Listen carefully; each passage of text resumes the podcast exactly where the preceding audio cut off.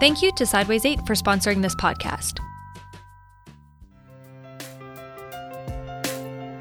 From Susan G. Komen, this is Real Pink, a podcast exploring real stories, struggles, and triumphs related to breast cancer. We're taking the conversation from the doctor's office to your living room.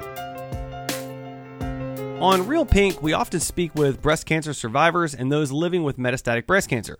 And we hear stories about fear, confusion, and the anxiety that a breast cancer diagnosis can cause. But I have also heard from many men and women listening to Real Pink that they have been helped by hearing real life stories from other survivors that are sharing their experience.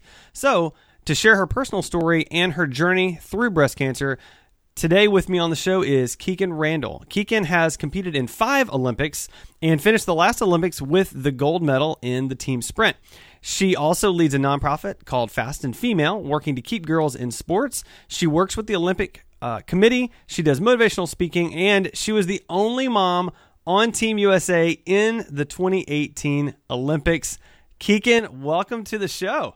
Hey, well, thanks for having me. And uh, wow, you that's a mouthful. You got it. All, got it all in there. But I didn't. That's what's so amazing. Like I think your resume is like way longer than that, and so like it's so impressive. I I I am so excited just to hear your story, and not just you know not just your story through breast cancer, but just under, like seeing it through the eyes of an elite athlete that has just done amazing. I mean, five Olympics. That's just unbelievable. Well, cross country skiing is a sport kind of like a fine wine. You know, keep getting better with age so it gave me a nice long career to work up to that pinnacle of the gold medal. But uh, then, amazingly, you know, in a short time, I think the tides returned a little bit, and I, I had to use that experience uh, to conquer a new challenge, and that's been uh, overcoming breast cancer in this past year. Well, let's let's talk about that. So, can let's walk through walk me through some what some of your largest challenges have been overcoming breast cancer. Well, I think as an athlete, I just I was used to really having control over my body. You know, I was able to I certainly put myself through a lot of discomfort, but I always had the option to stop. And with so much of the cancer, there's a lot out of out of your control. And it's it's kind of uh, upsetting to realize that you're not just in this invincible superhuman that can outwork anything thrown your way. At the same time, I was able to uh, to really see breast cancer as that kind of big challenge, just like when I was going after a big result in skiing, and just take this big, scary, daunting thing and break it down into smaller chunks until I had something I could control, something to work on in front of me every single day. And I think um, just really coming at it with the right mindset, staying positive, and being able to to break it down into those manageable chunks um, has really take helped me to get through this one piece at a time. So it sounds like basically you took and compared training for the Olympics where you've got this sort of gigantic goal and you break it into small, manageable, bite sized chunks. And you essentially applied that methodology to getting through your breast cancer diagnosis eh, by breaking it into man like just let's get through today. So can you give me give me a little bit of an example of like what does that look like? Sure. Well, I mean, when when I was first thinking about trying to win an Olympic medal in cross country skiing, no American woman had ever done it before. So there was there was no roadmap to say it was even possible. Um, and at times it was scary to like say out loud, I want to go for a medal when it had never been done before. But I was also kind of excited to see how far I could push myself to go through that. And so when I got my cancer diagnosis, it, it kind of felt similar to me in that cancer is just this very big, daunting, scary thing um, you know, and there was a lot of questions and a lot of what ifs and there's statistics. But basically, I just kind of said, okay, you know, I need to get through this. And okay, what, you know, the treatment is going to consist of these different components. There'll be chemo, there'll be surgery, there'll be radiation. Um, and within those, there'll be different segments. And so I just kind of took that big thing and I, and I showed myself how I could work through it one step at a time to get through to the place where we could get rid of the cancer and I could get back to doing all the things I wanted to do. And I think being able to focus on that one step right in front of me, whether it was getting through a chemo round or a day of radiation or all those things, it helped me kind of literally put marks on the calendar and get through it one day at a time. And it, now here we are a year later, and uh, as far as we know, I'm cancer free, and I've been able to kind of get back to all the activities that I wanted to do. And I think if I had only thought about the big challenge of there being cancer in my body, that would have been intimidating. But the fact that I could see something to work through every day um, kept me going. That's fantastic. So tell me a little bit about like in terms of preparing yourself for that, how did you go about educating yourself so that you could sort of break it down into those chunks and really understand how to think about it? Well, I knew that I was not the typical cancer patient. Um, I was coming, you know, literally three months off of winning a gold medal, being incredibly fit and healthy. Uh, I wanted to stay active through my treatment. That was going to be important for my body to be able to process the treatment that I was going through, plus just the mental challenge of uh, kind of being knocked down and, and not being in control. So I really worked to find doctors and providers that could understand who I was coming in how I might process the treatment and what, what activities I wanted to get back to at the end of my treatment. And I felt like that was really important because there's a lot of different decisions that you make within your treatment. You know, you decide what surgical route to go through and, you know, whether or not to do chemotherapy, whether or not to do radiation. And so I think having a team of doctors that could understand who I was and my unique needs was really important. So I took, I would say, a little bit of time up front to, to select people that felt like the right fit for my team. And I also was really proactive about talking about what I wanted to do, asking a lot of questions, kind of being a little bit of my own advocate and asking those questions and not just taking the first thing they were telling me as, as the law, but, you know, making it more of a collaborative process, I think was really helpful. And I think that's that's really really smart, especially coming from from where you're coming from. I mean, you're tip top physical health, you know. No, it was it was really helpful, and thankfully, you know, my um, my doctors were, were very patient with me. You know, I, I asked actually if I could ride a stationary bike or walk on a treadmill while I was getting my chemotherapy infusions. And my oncologist was actually open to the idea. She said, Well, I mean, I don't see a reason why not. Turned out the nurses who would be observing me through the treatment were a little bit nervous about it because if I got a little flush, they wouldn't be able to tell if that was because I was exercising or because I was having a reaction to the infusion. So we ended up settling onto the fact that I would ride my bike to my treatment and ride my bike home at the end and just kind of get up occasionally and walk around um, while I was getting the infusion. Wow. You rode your bike to and from the chemo treatments. I just want to make sure I heard you say that correctly.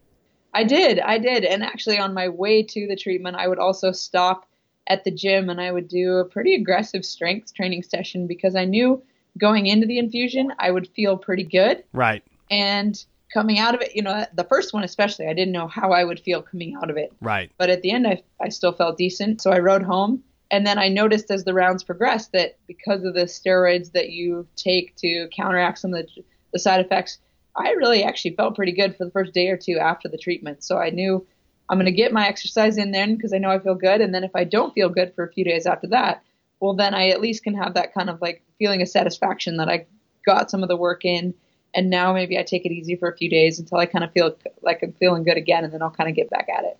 Wow, that's so amazing! I love that. It's such a unique approach, you know. So, uh, so shifting our conversation just a moment, let's talk about some support resources for someone who is supporting someone else that's been recently diagnosed. So, like, what do you recommend? What are some resources? What are some thoughts around this the support network?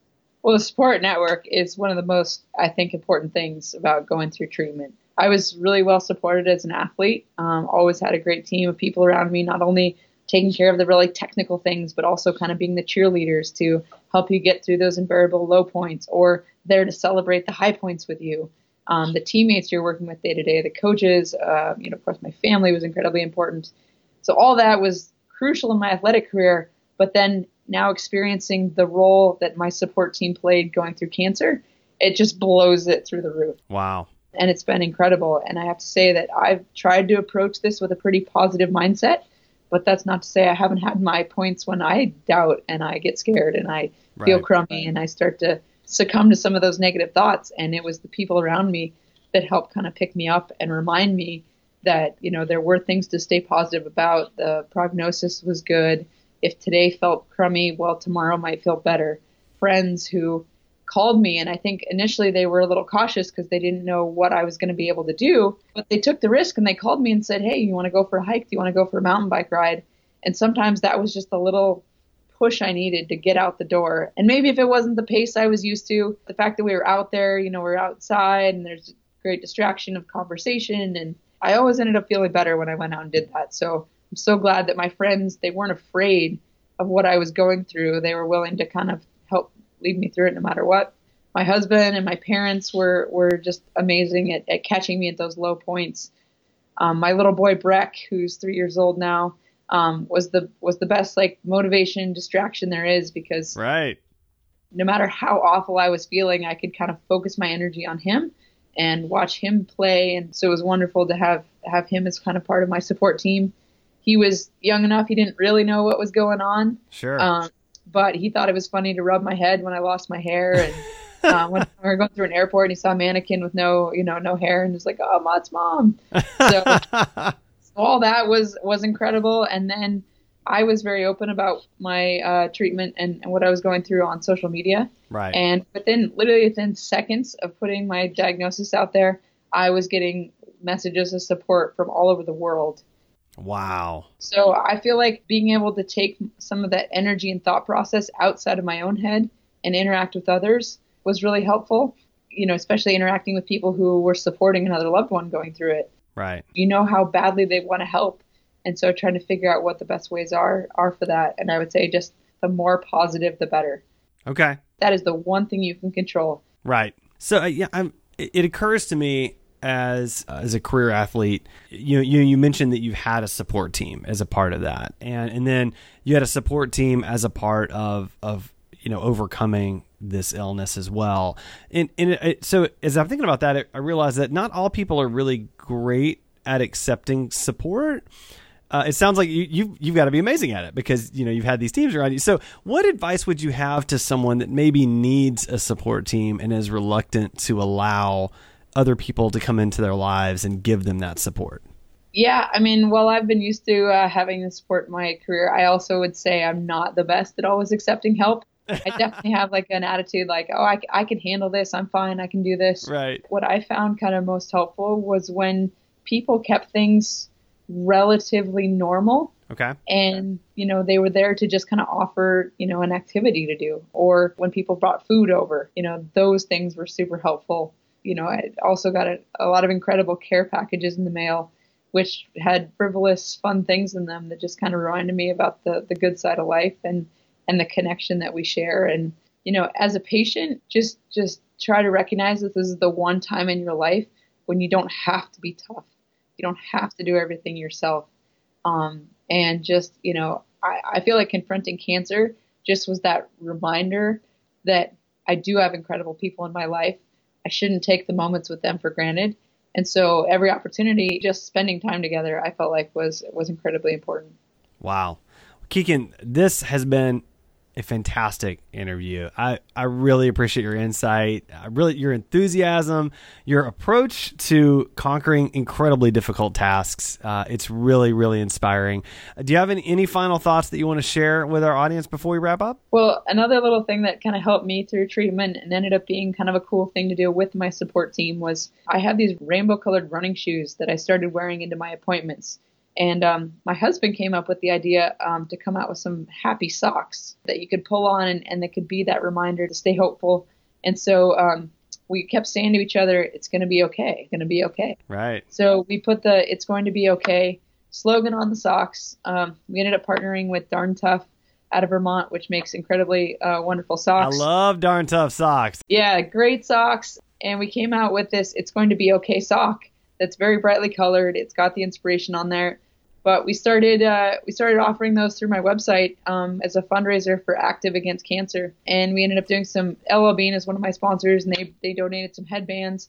And so we came out with a few of these products and we've been selling them and hearing the stories of, of how people are utilizing these, whether it's conquering a medical challenge like cancer or whether it's getting ready for a big race or even a tough job interview. Yeah. Sometimes we all just need that little reminder it's going to be okay. So that's been a really fun project for, for my husband and I to do together. So if anyone out there needs a little bit of, of that inspiration, um, shop.kikkan.com and uh, the happy socks are right there. I may have to check those out. Well, Kikkan, this was so amazing. Thank you so much for your time. I really appreciate it. Love to have you back on the show again sometime. Thanks for listening to Real Pink, a weekly podcast by Susan G. Komen. For more episodes, visit realpink.komen.org. And for more on breast cancer, visit komen.org. Make sure to check out at Susan G. Komen on social media. I'm your host, Adam. You can find me on Twitter at AJ Walker or on my blog, adamjwalker.com. Thank you to Sideways 8 for sponsoring this podcast. We all want to break through the noise on the internet and stand out. Sideways 8 is a digital agency on a mission to improve communication through marketing. Whether they're working with tech companies or national nonprofits, Sideways 8 helps you showcase your value while making it easy for people to find you. Sideways 8 services include website design and development, website care plans, digital marketing strategy, branding and messaging, SEO, pay per click advertising, and more. To learn more about highlighting the work your organization is doing, head to sideways8.com slash Komen. That's S I D E W A Y S, the number 8.com slash Komen.